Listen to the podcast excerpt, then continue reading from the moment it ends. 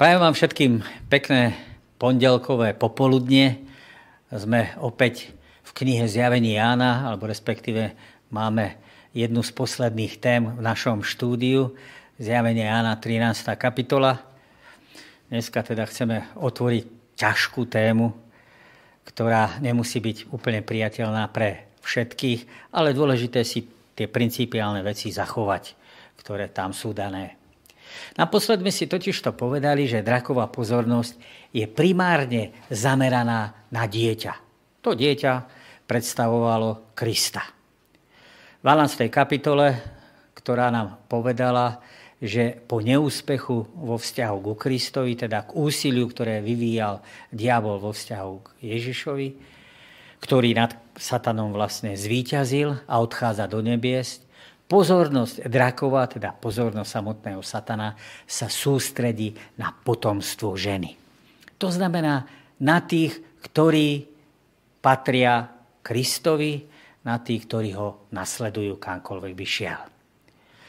A aby v tom nebol sám, v tom úsilí, teda tento drak, ktorý je nazývaný satanom, a v dejinách mu vždy poslúžili nejaké mocnosti k tomu, aby mohol nivočiť Boží ľud, tak zjavenie 13. kapitola nám pripomenie, že diabol si, pripomenie, eh, si zoberie na pomoc dvoch pomocníkov. Šelmu z mora a šelmu zo zeme.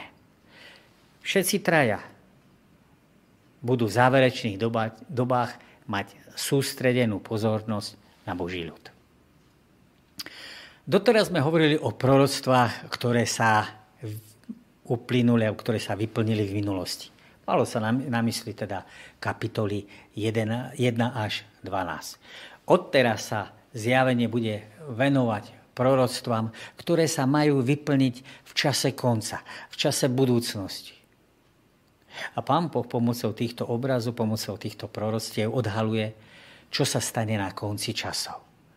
A to je ten dôvod je preto, aby sme neboli prekvapení. Ale naopak, aby sme boli teda pripravení. Treba byť opatrný pri výklade tohto textu, aby sme nešli nad rámec toho, čo proroctvo hovorí.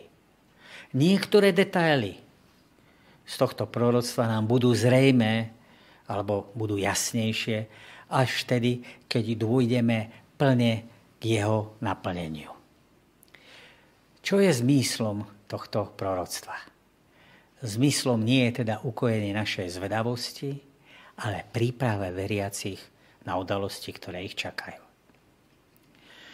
Samotný text nám ukazuje, že tu máme zaznamenaný posun stratégii satana voči Božiemu ľudu. Kým v minulosti boli jeho nástrojmi prenasledovanie a útlak, napríklad v prvých 300 rokoch, kedy prenasledoval Boží ľud rozmanitým spôsobom cez rímskych cisárov. V dobe jeho posledného útoku proti tým, teda, ktorí budú stáť na strane Pána Boha, to bude stratégia z vodu.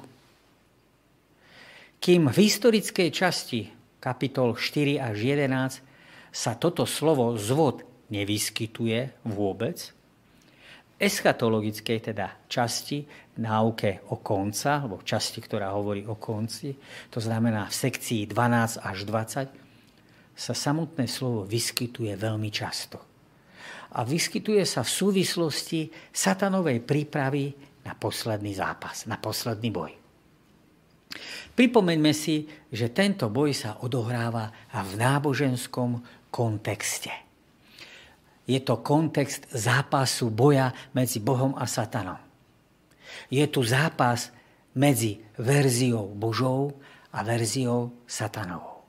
Medzi verziou viery a verziou nevery. Tak ako tomu bolo už na začiatku pri Adamovi a Eve. Viera v Krista a poslušnosť Božím prikázania napísaných prstom Božím, alebo Satan, ktorý ponúka rozmanitú verziu neposlušnosti. Nie je to teda nič nové. S týmto prototypom tohto zápasu sme sa už v Biblii stretli. A to v príbehu Adamovi a Eve. Ako sa aj oni museli rozhodnúť, komu budú veriť, komu budú dôverovať, čo znamenalo, koho budú poslúchať. A každý človek toto rozhodnutie musí spraviť, že sa postaví na jednu alebo na druhú stranu, tak tomu bude aj v poslednej, teda rozhodujúcej dobe. Nikto z ľudí z tohto zápasu nie je vyňatý a nikto z ľudí, okrem teda, ak by sme nerátali s prepáčením niektorých, ktorí tie veci nie sú schopní domýšľať, čiže sú mentálne niekde inde, ale z tých normálnych ľudí nikto tohto zápasu nie je ušetrený. Každý sa musí rozhodnúť. Každý dokonca, ktorý doteraz zomrel vo svojom živote, učinil vo svojom živote rozhodnutie a ten Boží súd v závere dejín a to vzkriesenie, ktoré prebehne, ukáže, na ktorú stranu sa postavia. Alebo na stranu zachránených, alebo na stranu nezachránených. Vo svojom úsilí podrobiť si svet pripravuje Satan veľký podvod, zvod. Kedy bude napodobňovať pravého Boha a jeho záchranu ľudí vo svete. Inými slovami, diabol sa predstaví cez svojich spojencov a bude navrávať tomuto ľudstvu, že je jeho dobrodincom, že je jeho záchráncom. A tragédiou je, že väčšina ľudí mu na túto návnadu skočí. Máme tu predstavené dva spolky zjavení Jána. Dve trojice. Pravú a falošnú. Tá prvá trojica, tá pravá je Otec, Syn a Duch Svety. A tá falošná je Satan, prvá šelma a druhá šelma. Keby sme použili jazyk prvej svetovej vojny, tak by sme tu mali trojdohodu a trojspolok. Pretože sa jedná o náboženský zvod. Všetci traja aktéry, Satan, prvá šelma aj druhá šelma, sú v zjavení Jánovom v 13. kapitole predstavení náboženským jazykom. Všetci traja symbolicky napodobňujú, alebo respektíve snažia sa zastúpiť Boha Otca, Syna i Ducha Svetého. Keď si pozriete ten jazyk a my sa v tej tabulke ešte na niektoré veci pozrieme, tak budeme vidieť, že oni používajú spôsob, akým bol predstavený Otec, Syn a Duch a oni sa to snažia napodobniť. Drak teda predstaví Otca, ktorý je pôvodca ano, toho všetkého, v zmysle v tomto pláne zvodu, drak je ako otec. Prvá šelma z mora zastúpi Krista a druhá šelma zo zeme napodobní alebo zastúpi, predstaví Ducha Svetého. Poďme sa teda pozrieť na ich pokus napodobnenia Božej Trojice. V dobe konca sa teda bude Satan snažiť prevziať vo svete rolu Boha. Pôjde mu teda o to, aby on bol uctievaný. To nie je nič nové. O to sa už snažil od začiatku svojej vzbury. V rovnakej dobe Pán Boh vyzve obyvateľov zeme, aby uctievali Jeho. Teda toho, ktorý stvoril nebo, zem, more a pramenie vôd. 14. kapitola, 7. verš. Tak sa poďme pozrieť na toho satana ako draka, alebo respektíve toho, ktorý predstavuje otca. V jednom stĺpiku, v tom modrom, máme predstavenie áno, pána Boha a v tom druhom tú, napod- tú napodobeninu toho draka. Božím príbytkom je nebo. Aj drakovým príbytkom bolo nebo. Pán Boh má svoj trón, aj drak má svoj trón. Boh je uctievaný, aj drak je uctievaný. Boh dáva silu svoj trón a právomoc Kristovi. Drak dáva silu svoj trón a právomoc šelme z mora. Pán Boh vylieva svoj hnev na, spur, na spúrne ľudstvo, drak vylieva svoj hnev na Boží ľud. Boh žije a vládne na veky, drak je zničený na veky. Satan, hotový opičiak, opičí sa po Bohu. Šelma z mora je popísaná ako falošný Kristus terminológiou obratov je, ten text popisuje, že sa snaží napodobniť Ježiša Krista a jeho službu na tejto zemi. V tabulke uvedené porovnania ukazujú, že v dobe konca sa objaví falzifikát Ježiša Krista a jeho spásneho diela. Podobnosť bude tak veľká, že ním bude zvedená väčšina tohto sveta. Tak sa poďme pozrieť na to. Ježiš začal službu vystúpením z vody, teda pri krste. Šelma vyšla z vody, aby začala svoje pôsobenie. Písmo pripomína, že Ježiš je rovnaký alebo podobá sa Otcovi, ako Boh. Šelma sa z mora vyzerá ako drak, má sedem hlav a 10 rohov. Ježiš je Michael, to sme si povedali minule, kto je ako Boh, kto je podobný Bohu. Šelma z mora je označovaná slovami kto je ako šelma. Ježiš obdržal právomoc a trón od svojho otca. Šelma z mora obdržala právomoc a trón od draka. Ježiš baránok má 7 rohov, šelma z mora má 10 rohov. Ježišova služba trvá 3,5 roka, pôsobenie šelmy trvá 3,5 roka, alebo 42 mesiacov, alebo 1260 dní, čo je to isté, alebo rokov. Ježiš bol zabitý a vzkriesený, šelma bola zabitá a vzkriesená. Ježiš bol po skriesení uctievaný a obdržal všetku právomoc. Šelma z mora po uzdravení smrteľnej rany bude uctievaná a dostane všetku moc. A dostala všetku moc. Cieľom Ježišovho záchranného úsilia je každý národ, kmeň, jazyk a ľud. Cieľom z vodou z šelmy z mora je každý národ, kmeň, jazyk a ľud. Poďme sa pozrieť na trojku v zmysle na tretiu osobu z tej falošnej trojice. Šelma zo zeme je vyobrazená ako napodobenina Ducha Svetého a jeho pôsobenia vo svete. To je text 13. kapitola od 11. po 17. verš. Popis tohto satanovho spojenca ukazuje, že šelma zo zeme bude v poslednom boji kľúčovým hráčom. Bude napodobňovať pôsobenie Ducha Svetého a pomocou tejto aktivity bude zvádzať svet. Poďme sa pozrieť na tabulku. Duch Svetý je nazývaný duchom pravdy, ktorý privádza ľudí k spáse. Táto šelma je zo zeme je nazývaná falošným prorokom, ktorá ľudí zvádza. Duch Svetý vedie ľudí k uctievaniu Krista. Šelma zo zeme presadzuje šelmu z mora, a vedie ľudí k jej uctievaniu. Duch Svetý uplatňuje Kristovú právomoc, šelma zo zeme uplatňuje právomoc šelmy z mora, Duch Svetý koná zázračné znamenie, napríklad v skutkoch, šelma zo zeme koná zázračné znamenia, Duch Svetý sa prejavil ohnivými jazykmi z neba na Turíce, šelma zo zeme nechá zostúpiť oheň z neba, Duch Svetý dáva život, Šelma zo zeme dáva život a ducha do obrazu šelmy z mora. Duch Svetý dáva Božiu pečať na čelo.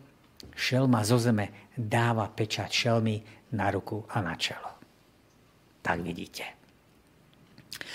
Táto falošná trojica napodobňuje Božie spásne pôsobenie vo svete. Napodobenie pečatenia alebo zapečatenia.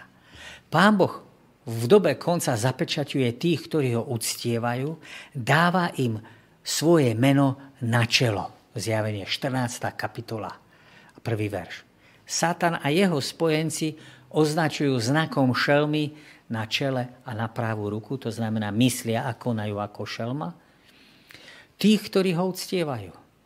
Znamenie šelmy, alebo pečať šelmy je teda protikladom voči Božej pečati napodobenie posolstva troch, máme tu napodobnenie posolstva troch anielov.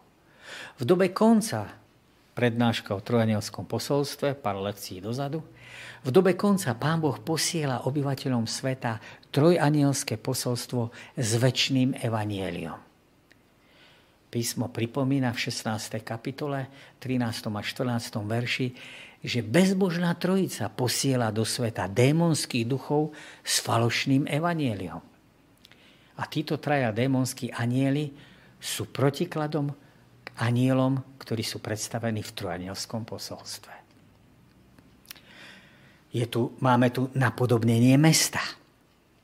Boh ponúka obyvateľom zeme sveté mesto Nový Jeruzalem ako odpoveď a riešenie ľudskej túžby a nádeje na ideálny život. 21. kapitola napríklad. Ale Satan a jeho nasledovníci ponúkajú svetu mesto Babylon, kapitoly 17 a 18. Toto mesto je založené na ekonomickom blahobite, na sile, úspechu a uspokojovania svojich žiadostí a zmyslov. Preto Babylon je v knihe Zjavenie protikladom Nového Jeruzalema. Poďme sa pozrieť na šelmu z mora. Keď drak ustúpi, aby sa pripravil na vojnu proti ostatku tajomstva, potomstva ženy, postaví sa na breh. Niektoré preklady ponúkajú variantu a postavil som sa. A tým chcú vyjadriť, že tam stál Ján ktorý pozoruje šelmu vychádzajúcu z mora.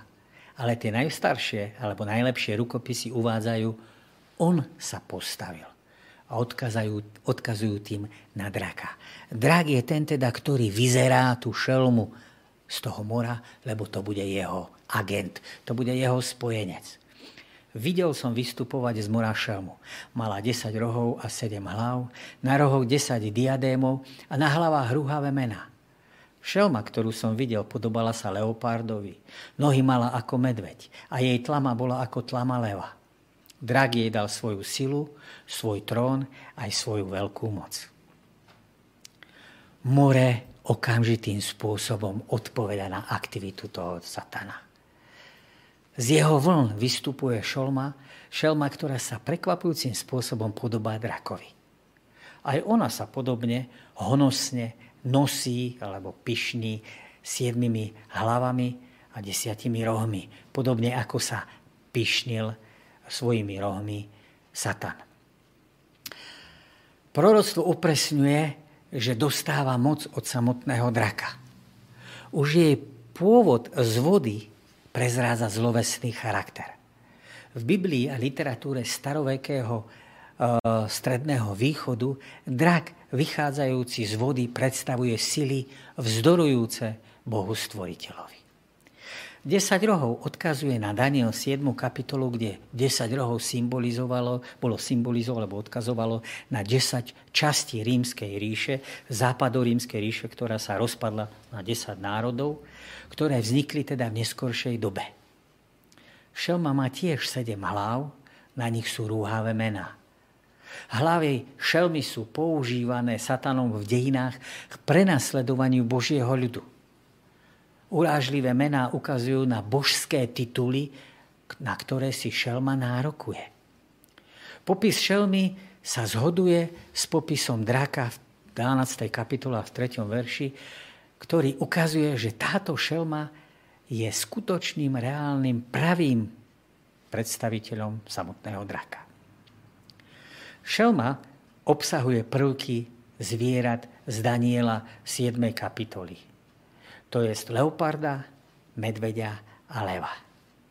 Daniel 7 predpoveda, že na scénu dejín prídu ríše. Šelma z mora sa zhoduje so štvrtou hroznou šelmou z proroka Daniela 7. kapitoly.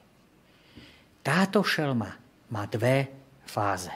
Pohanskú a kresťanskú. A dejiny Ríma nám potvrdzujú tento fakt. Že najprv Rím, nepriateľský, pohánsky Rím, nepriateľsky vystupuje voči kresťanstvu, ale v 4. storočí nastane zvrat, kedy kresťanstvo ediktami a výnosmi Ríma alebo rímskych cisárov, konkrétne Konštantína a jeho nástupcov, sa stane jediným náboženstvom Ríma pohánske sú potlačené. Babylon, Medoperzia, Grécko a Rím. Máme možnosť naplnenie proroctiev, ktoré Daniel hovorí, potom ako sa v dejinách tie veci uskutočnili a stali. Ako sme mohli vidieť v tabulke, drak jej dal svoju silu, svoj trón a svoju veľkú moc. Táto scéna pripomína scénu zo zjavenia 5. kapitoly, kde Ježiš je inaugurovaný, alebo inak povedané, uvedený na trón. Ako otec dáva Kristovi trón a moc, tak v 13. kapitole je pripomenuté, že diabol, Satan dáva trón a moc svojej šelme, svojmu agentovi, ktorý sa stáva teda jeho zástupcom na tejto zemi. Táto šelma z mora je druhým členom falošnej trojice. Satanová aliancia sa snaží v mysliach a srdciach ľudí nahradiť samotného Krista. Ján popisuje, že v minulosti bola jedna z hlav smrteľne zranená, čo spôsobilo smrť šelmy. Ale táto smrteľná rana bola následne uzdravená a šelma sa vrátila do života. Ožila. Zaujímavé je, že to pripomína smrť a vzkriesenie Ježiša Krista. Prečo? Lebo v gréckom jazyku je použité rovnaké slovo pre zabitie šelmy, ako aj pre smrť Krista. Fráza bola, nie je a má vystúpiť je protikladom k božskému titulu ten z prvej kapitoly 4. verša zjavenia Jana, ten, ktorý je, ktorý bol a ktorý prichádza. Skriesenie šelmy sprevádza úžas, údiv obyvateľov zeme. V obdive uctievajú šelmu aj draka stojaceho v pozadí a hovoria, kto je podobný šelme a kto môže bojovať proti nej? Predpokladajú totiž, že nikto nie je ako tá šama. Nikto nie je ako ona. A nikto nedokáže robiť takéto veci. Nebola tu, už tu je, utrpela smrteľnú ránu a ožila. Kto je ako šelma, stojí v protiklade, kto je ako Boh. Exodus 15.11 napríklad. Čo naznačuje, že Bohu sa nikto nemôže rovnať. A ten text, kto je ako šelma, nikto sa tej šelme nemôže rovnať. Poďme sa pozrieť na pôsobenie šelmy. Ako náhle Ján šelmu popíše, dá jej popis, charakteristiku, začne sa venovať jej pôsobeniu, jej činnosti. Šelma má ústa. A tie ústa hovoria veľké veci. A rúha sa počas prorockého obdobia 42 mesiacov. Táto činnosť tejto šelmy pripomína konanie bezbožnej sily malého rohu, ktorý vyšiel zo štvrtej šelmy z Daniela 7. kapitoly. Paralely medzi týmito dvoma videniami ukazujú, že Daniel 7 a zjavenie 13 popisujú aktivitu rovnakej pozemskej moci. Malý roh Daniel 7, šelma z mora, 13. kapitola. Má ústa, ktoré hovoria veľké veci, Daniel má ústa, ktoré hovoria veľké veci.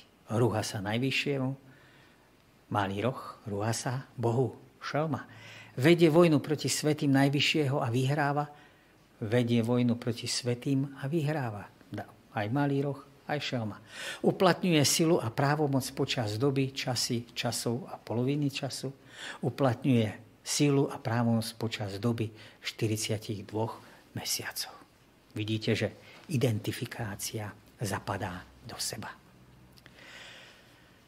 Poprvé, rúhanie šelmy, ten popis z mora sa týka Božieho mena. V Novom zákone rúhanie označuje nárok na rovnosť s Bohom. Židia mu odpovedali, teda Ježišovi, nekameňujeme ťa za dobrý skutok, ale pre rúhanie, pretože ty sa robíš Bohom hoci si len človek. Novom zákone teda rúhanie označuje nárok na rovnosť s Bohom alebo na výsady patriace iba Bohu. Ježiš však močal. Veľkrát mu povedal, zaprisahám ťa na živého Boha, aby si nám povedal, či si ty Mesiáš, Boží syn. Ježiš mu odpovedal, ty si povedal, ale hovorím vám, odteraz uvidíte syna človeka sedieť po pravici moci a prichádzať na nebeských oblakoch. Vtedy si veľkňaz roztrhol rucho a povedal, rúhal sa. Na čo ešte potrebujeme svetkov? Práve teraz ste počuli rúhanie. Šelma z mora zo zjavenia 13. kapitoly si nárokuje na Božie tituly a výsady, ktoré patria, náležia iba Bohu. Po druhé, rúhanie šelmy je namierené proti Božiemu svetostánku a proti tým, ktorí v ňom bývajú. Božím príbytkom podľa starého aj nového zákona, podľa listu Židom napríklad, ale aj zjavenia Jána, je nebeská svetiňa, kde Kristus slúži v prospech svojho ľudu, kde sa za nás prihovára. Tu sa rozhoduje o spasení Božieho ľudu. Pozrite si prednášku Daniel 8. kapitola. Šelma z mora odmieta Kristovu prostredníckú službu v nebeskej svetini, tak ako to robil Malý roh, a nahrádzajú ľudským systémom, ktorý ponúka spasenie a odpustenie hriechov. V zjavení je Boží ľud považovaný za obyvateľov neba. V kontraste s neverným ľudom, ktorí sú zvyčajne označovaní ako obyvatelia krajiny. Šelmu z mora. Šelme z mora bola daná moc, aby rozpútala vojnu proti svetým a aby ich premáhala. Pri popise šelmy z mora a jej pôsobenia sú ľudia inšpirovaným textom vyzvaní, aby venovali pozornosť tomu, čo bude povedané, alebo čo sa má povieť. Kto má ísť do zajatia, pôjde do zajatia. Kto má byť zajitý, zabitý mečom, musí byť mečom zabitý. Text je zjavný. Naznačuje, že šelma nakoniec dostane odplatu úmernú zlu, ktorému Božiu, ktoré, ktoré to zlu, ktoré Božie mu ľudu spôsobila. Posledné slovo má teda Kristus. A on bude súdiť utláčateľov jeho verných nasledovníkov. To má pozbudiť vytrvalosť a vieru svetých aké pozemské sily šelma z mora uplatňuje alebo predstavuje? Text predstavuje a ukazuje na to, že táto sila je nástupcom rímskej ríše a uplatňuje právomoc a silu počas 42 mesiacov, to je 1260 dní rokov. To je obdobie malého rohu z Daniela 7. kapitole jednej kapitoly. Jeden, jediný, jediné časové obdobie, ktoré zapadá do tohto časového rámca, je stredovek, počas ktorého bolo v západnej Európe, ktorá bola ustanovená v tejto dobe církev a tá uplatňovala politický a náboženský útlak. Preto vo zjavení 13. kapitole nachádzame proroctvo o obrovskom odpadnutí v dejinách kresťanskej církvy. Niekoľko desaťročí pred spísaním eh, zjavenia apoštol Pavel predpovedal, že v samotnej cirkvi povstane odpadlá mocnosť. Pavlovými slovami môžeme povedať, že odpadlá mocnosť si zasadne do Božej svetine náhrady Pána Boha. Bude sa vyvyšovať nad Boha. Bude sa dokonca za Boha vydávať. A nech vás nikto nezvedie nejakým spôsobom.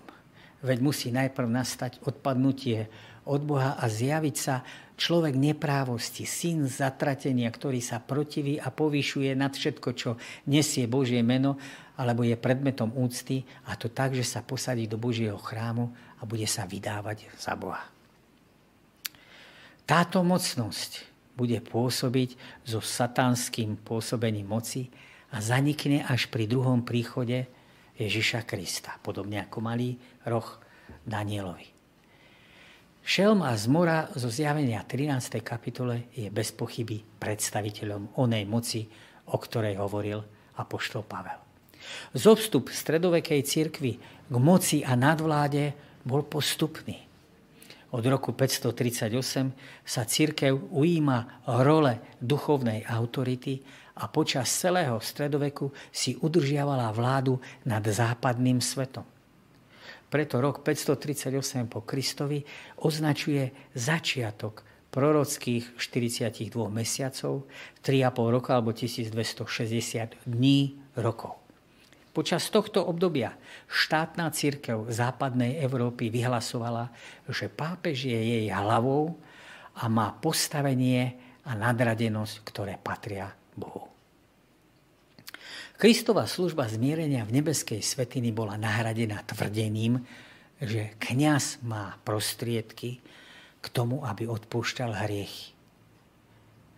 Všetci, ktorí chceli a aj naďalej sa snažili žiť podľa písma svätého v tom stredoveku a nie podľa nárokov štátnej církvy, zakúsili prenasledovanie a častokrát aj mučenickú smrť. Napriek tomu, že pochádzali z rovnakej církvy. Odhadcovia hovoria, alebo historici odhadujú, že viac ako 50 miliónov kresťanov počas tohto obdobia zaplatili za svoju vernosť Biblii svojim vlastným životom. Udalosti Veľkej francúzskej revolúcie spôsobili koniec cirkevnej nadvlády a útlaku. Krach pápežstva spôsobený v roku 1798 Napoleonom, ktorý zasadil šelme smrteľnú ranu a pápež zo svojho zajatia píše list, ktorom napíše zdá sa, že sme utrpeli smrteľnú radu, najlepšie zodpovedá koncu 1260. dňom alebo rokom toho dlhého prorockého obdobia.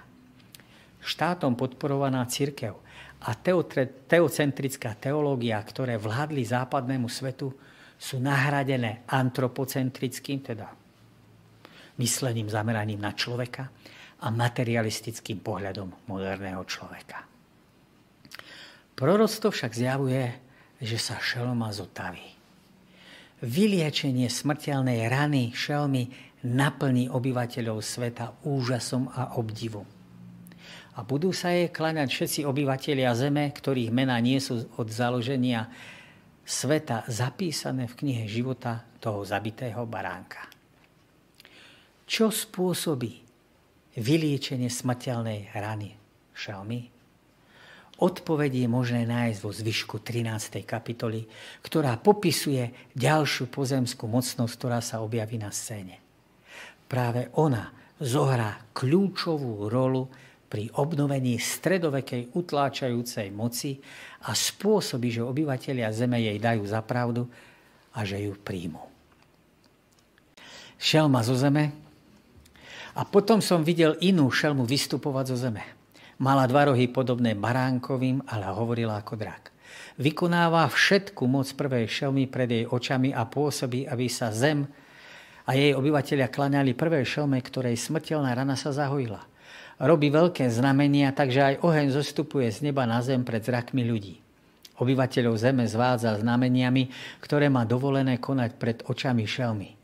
Nahovára obyvateľov zeme, aby zhotovili obraz šelmy, ktorá má ranu od meča aby ožila.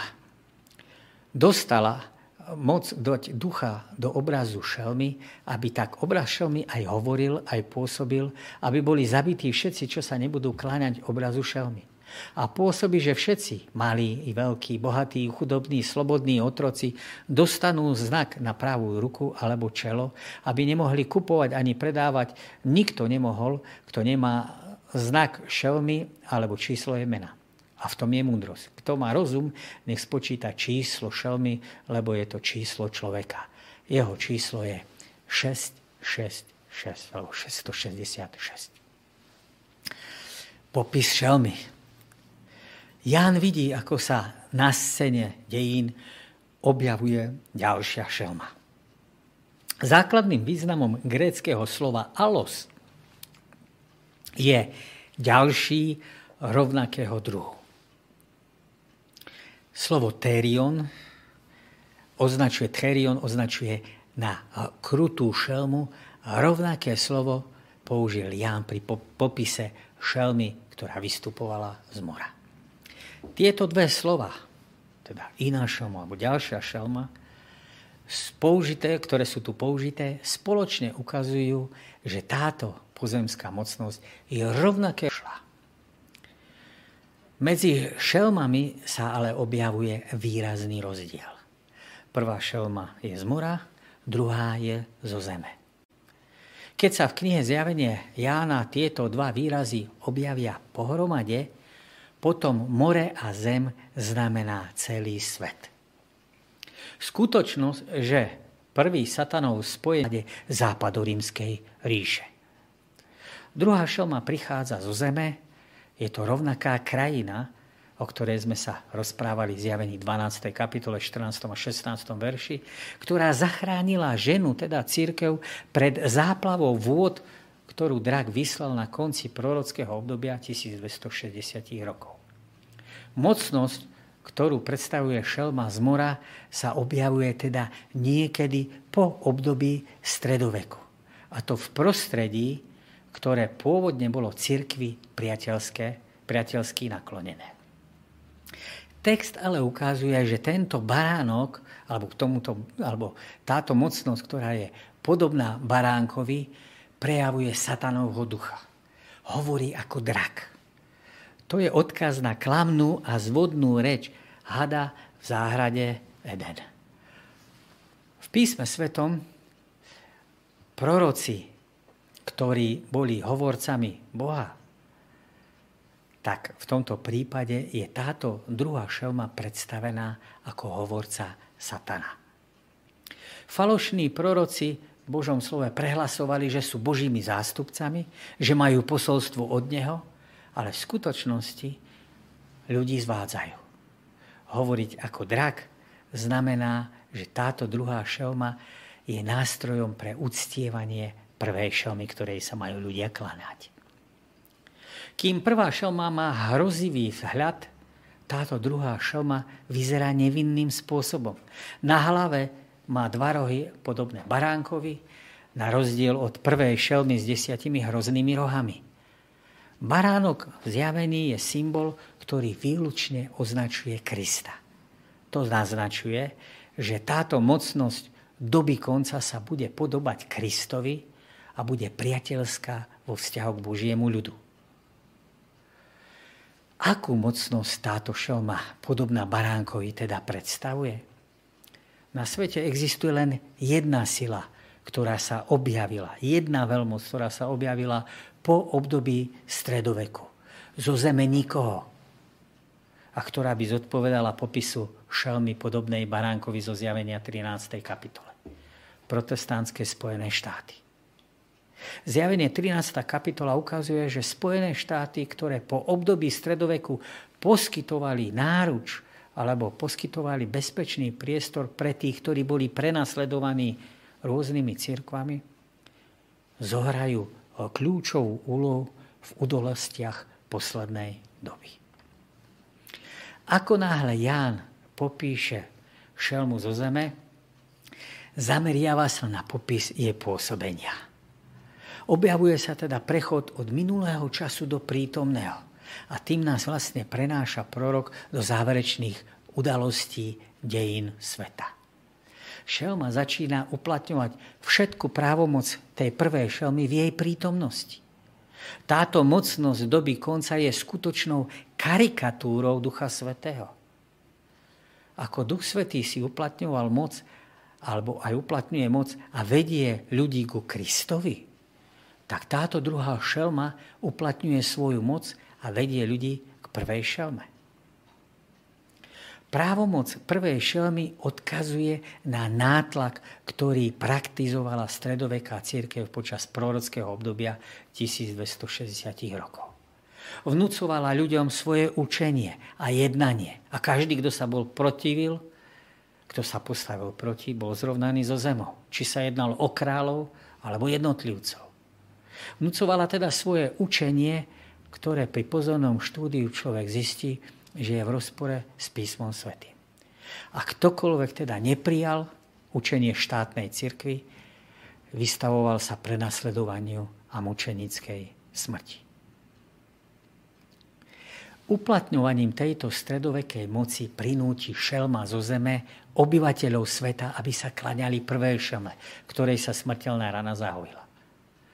Šelma tak napodobňuje Ducha Svetého, ktorého úlohou je nasmerovať ľudí ku Kristovi. Text ukazuje, že donútenie obyvateľov zeme klaňať sa prvej šelme súvisí s uzdravením jej smrteľnej rany. Poukazuje na konkrétnu činnosť šelmy zo zeme na konci, ktorá presvedčí obyvateľov, aby sa klaňali šelme z mora. Ako to dosiahne, Text zjavuje, že v začiatočnej fáze doby konca sa to bude diať pomocou zázračných znamení. A v záverečnej fáze to bude pomocou nátlaku. Proroctva vykresľujú šelmu, konajúcu zázračné znamenia, ktoré, ktorými zvádza národy zeme. Podobne Apoštol Pavel predpovedal, že satanové pôsobenie na konci bude sprevádzané práve všemožnou mocou, zázrakmi. A tam ten so satanovým pôsobením, so všetkými prejavmi moci, znameniami a klamlivými zázrakmi, so všetkým zvodom neprávosti k tým, čo hynú, lebo neprijali lásku k pravde, aby boli spasení. Jediná obrana pre kresťana je Božie slovo. Duch Svetý skrze zázračné znamenia presvedčoval v minulosti ľudí, aby prijali Krista a uctievali ho. Tak sme to mali v skutkoch apoštolských. Podobným spôsobom tento falzifikát Ducha Svetého zvádza obyvateľov zeme skrze falošné znamenia a zázraky, aby ich primel alebo prinútil a viedol uctievať šelmu z mora. Najväčší zázrak, ktorý nám apoštol Jan napíše alebo zaznamená, tak je zoslanie ohňa z neba. Každý, kto pozná starý zákon, si okamžite spomenie na udalosť Eliášovu na hore Karmel, kde sa museli ľudia rozhodnúť, kto je pravý Boh, na ktorú stranu sa pridajú. Šelma zo zeme je nazvaná falošným prorokom a Biblia pred falošnými prorokmi, ktoré zvádzajú k uctievaniu iných bohov, varuje. Všetko, čo vám prikazujem starostlivo, dodržiavajte. Nič k tomu nepridávajte ani z toho neuberajte. Ak sa medzi vami vyskytne alebo vystúpi prorok alebo niekto, kto máva a vykladá sny a dá ti nejaké znamenie alebo vykoná zázrak a keby sa znamenie alebo zázrak podľa predpovede aj splnili, no pritom by ti povedal, poďme za inými bohmi, hej, transformovane poďme za prvou šelmou, ktorých si nepoznal a služme im. Šelma zosielajúca oheň z neba napodobňuje Turíce, kedy na učeníkov zostúpil oheň z neba, Duch Svetý, ohnivé jazyky. To všetko ukazuje, že zoslanie ohňa z neba malo za cieľ napodobňovať Božiu moc, zvádzať ľudí a presvedčiť ich, že tieto zázračné znamenia sú prejavom božskej moci. To, čo môžeme povedať, sú prejavom vyššej moci. Ale či sú božské, to ukáže, čo tá šelma učí.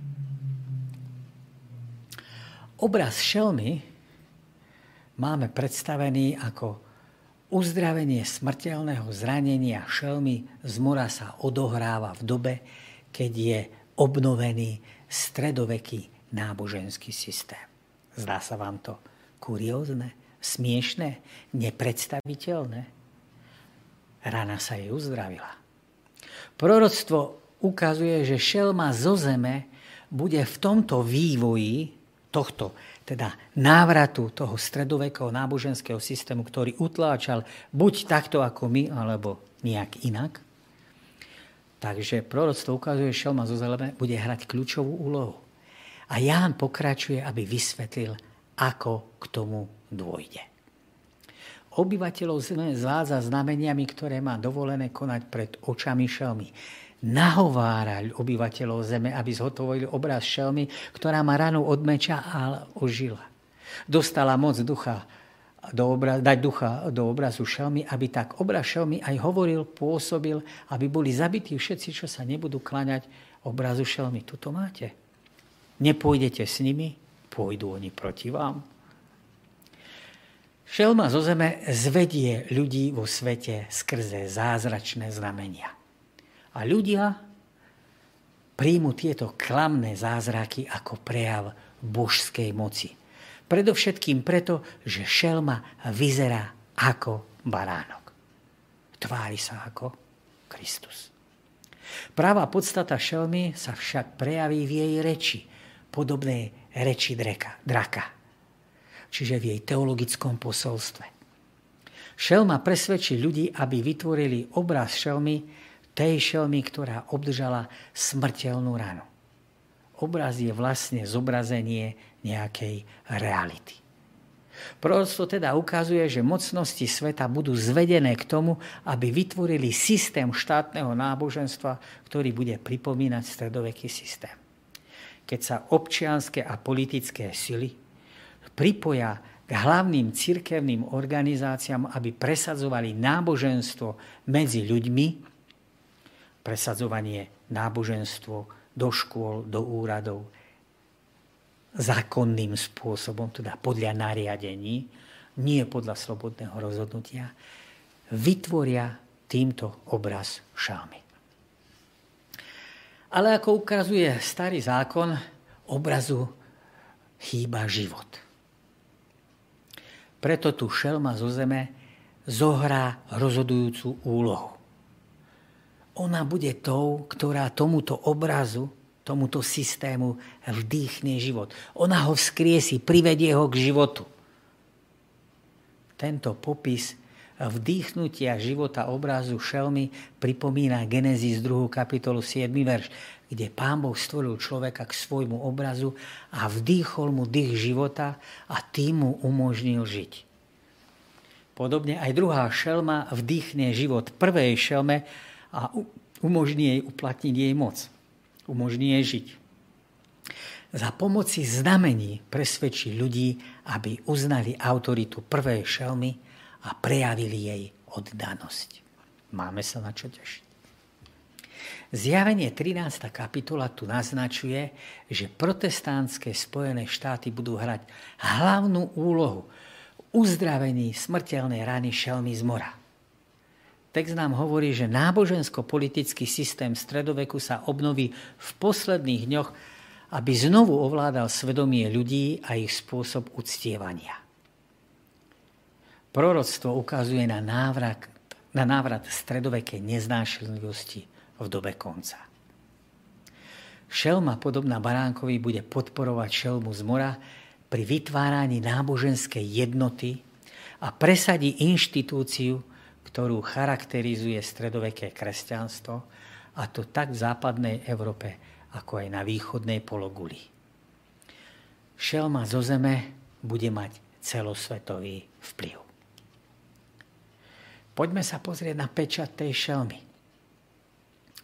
Tí, ktorí podľahnú tlaku vyvíjanému touto inštitúciou, dostanú pečať zmenou šelmy na pravú ruku alebo na čelo. Všetkým vrstvám ľudskej spoločnosti je prikázané prijať pečať tejto šelmy. Prijatím pečate šelmy znamená, že jej patrí niekto a že ju uctieva. Pečať šelmy je teda protikladom k Božej pečati. Rovnako ako pečať označuje tých, ktorí patria Bohu, tak pečať šelmy označuje tých, ktorí patria šelme a ktorí sa jej klaňajú. Zatiaľ, čo zapečatenie ukazuje alebo ukazuje, ozrejmuje prítomnosť Ducha Svetého v ľudských srdciach, šelma, pečať šelmy alebo jej cech, no, označenie, razítko, napodobňuje pôsobenie Ducha Svetého. Ľudia, ktorí majú pečať šelmy, boli privedení do náboženského systému, a neustále slúžia, slúžia šelme svojou myslou a srdcom. Niektorí dobrovoľne a iní neochotne. Pečať na pravú ruku alebo na čelo pripomína 5. knihu Mojžišovu 6. kapitolu 8. verš. Priviažeš si ich na ruku ako znamenie a budeš ich mať ako pripomienku na čele medzi očami. Je to príkaz, ktorý Židia dodnes doslovne dodržiavajú. Takže nosia tzv. tefilín, aby ukázali, že patria Bohu. To tefili na čele je vlastne Tóra zmenšená. A znamenalo, že poslúchajú Pána Boha a nasledujú ho, že patria jemu. Znamenie na, čelmi, na čele sa týka pôsobenia Božieho zákona na mysel a na konanie jeho ľudu. Peča čelmi na ruku a na čelo znamená odmietnutie Božích prikázaní, čo bude výmena poslušnosti hospodinových Božích prikázaní za poslušnosť šelme. Zjavenie ukazuje, že ústrednou témou záverečnej krízy bude uctievanie a poslušnosť Bohu skrze zachovávanie jeho prikázaní. Celý svet bude rozdelený na dva tábory. Na tých, ktorí uctievajú Boha a na tých, ktorí sa kláňajú šelme. Zatiaľ, čo praví veriaci sa budú vyznačovať dodržiavaním Božích prikázaní, tak ako ich Pán Boh napísal svojim prstom na hore Sinaj. Pre uctievačov šelmy je typické, že v rôznych formách, podobách a variantách odmietnú zachovávať Božie prikázania. Budú teda tými, ktorí sú nazvaní antinomisti. Tí, ktorí sú proti zákonu. Alebo ponúknú svoju vlastnú verziu zákona ale sú skutočnosti, keď nahrádzajú ktorékoľvek prikázania, sú skutočnosti proti zákonu. Zjavenie ukazuje, že prvé štyri prikázania desatora, tie, ktoré sa týkajú osobného vzťahu s Bohom a uctievania, sa stanú meradlom oddanosti Boha v záverečnej kríze. Satanové pôsobenie na konci času je v knihe vyobrazené ako dobre pripravený a plánovaný útok na tieto štyri prikázania. Šelma z mora požaduje uctievanie. To je priamy útok na prvé prikázanie, nebudeš mať iných bohov okrem mňa. Šelma zo, zo zeme nechá postaviť obraz šelmy z mora, ktorý majú ľudia odstievať. Čo je priamy útok na druhé prikázanie. Neurobíš si podobu ničoho, nebudeš sa im kláňať. Šelma za ten tretí rozmer, šelma, tretie prikázanie, šelma sa rúha Bohu, to je priamy útok na tretie prikázanie, nebudeš, mať, nebudeš brať meno hospodina svojho Boha. A to štvrté, peča čelmy, je priamým útokom na štvrté prikázanie. U väčšiny protestantov, katolíkov a evanielikov je to tretie prikázanie. Pamätaj na deň sobotný, aby si ho osvetil. V závere zápasu pôjde o zachovávanie zákona medzi verziou, ktorá bola napísaná, vyjadrená, vyhlásená na Sinaji a ľudskou verziou, ktorá bude presadzovaná nepriateľom Božieho zákona. Trojanielské posolstvo je výzvou ku klaňaniu sa a poslúchaniu Boha a odmietnutie šelmy a prijatia jej pečate, ktorá sa bude týkať zmeny Božieho zákona. To že to malý roh, respektíve šelma, vykonala v dejinách a zmenila Božie zákony, to sa stalo, to je, to je fakt. A znova to bude vynúcovať pred záverom dejín sveta. O tom Daniela 7 a zjavenie 13. Označenie peťačov šelmy sa vzťahuje až na posledné dni na časy, keď bude všetkým jasné, ako je to s Božím zákonom a ako je to s ľudskou tradíciou, ktorá narušuje Boží zákon. Dovtedy Kristovi nasledovníci nesmú označiť kohokoľvek za toho, ktorý má pečať šelmy. Ukázať priamo prstom, že si to ty. Otázka vernosti Bohu versus šelme, otázke svetenia soboty versus nedele je otázkou až budúcnosti. Vtedy už nebude žiadneho iného východiska. Len sa pridať na jednu alebo na druhú stranu.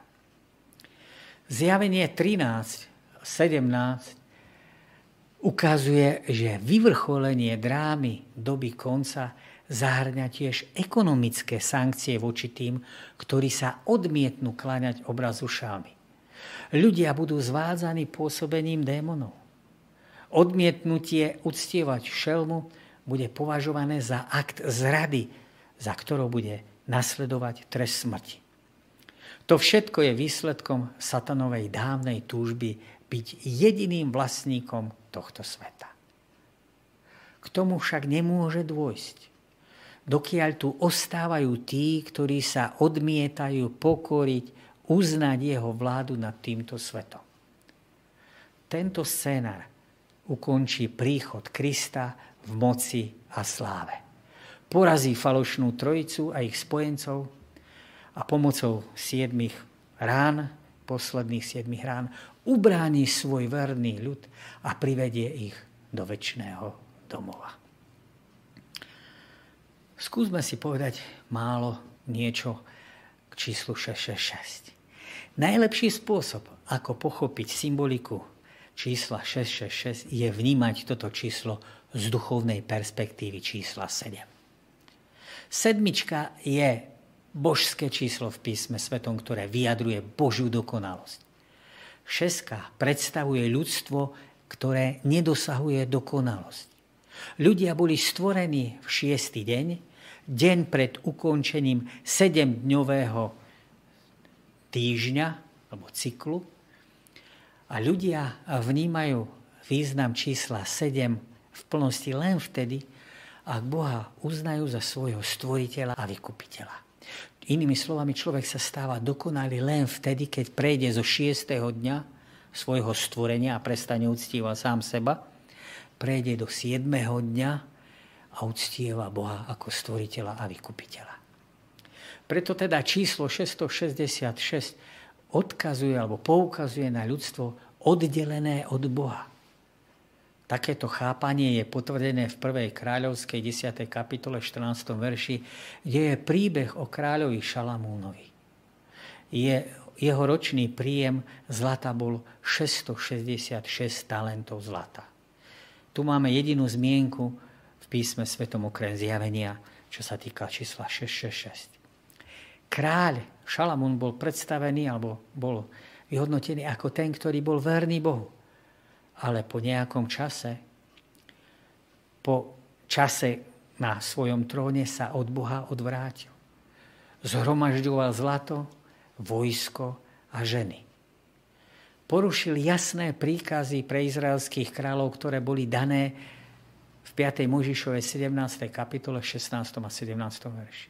Tieto príkazy mali ochrániť kráľov, a tie príkazy sa práve týkali toho, aby, tento, aby kráľ všeobecne nebažil po zlate, nezhromažďoval ho, aby nehromadil vojsko, aby netúžil po množstve žien. Tieto príkazy teda mali chrániť kráľov pred pýchou a vyvyšovaním sa nad bratmi. Neuposluchnutím týchto príkazov sa král Šalamún celkom odvrátil od hospodina. Jeho vnútro sa naplnilo pýchou a domýšľavosťou a začal uctievať iných bohov. A odstíval ich a zároveň odvádzal národ od pravého Boha. Preto sa číslo 666 stalo súhrnom všetkých úspechov a významných činov vykonaných bez Boha. Všetko, čo vystaval Šalamún, si prisudzoval ako svoju zásluhu. Aj chrám, ktorý postavil v Božej sláve, sa stal symbolom jeho pýchy a domyšľavosti. Vo svetle tohto starozákonného príbehu ukazuje číslo šelmy v zjavení 13. kapitole na ľudský systém, ktorý sa odvrátil od Boha a je v službách toho zlého.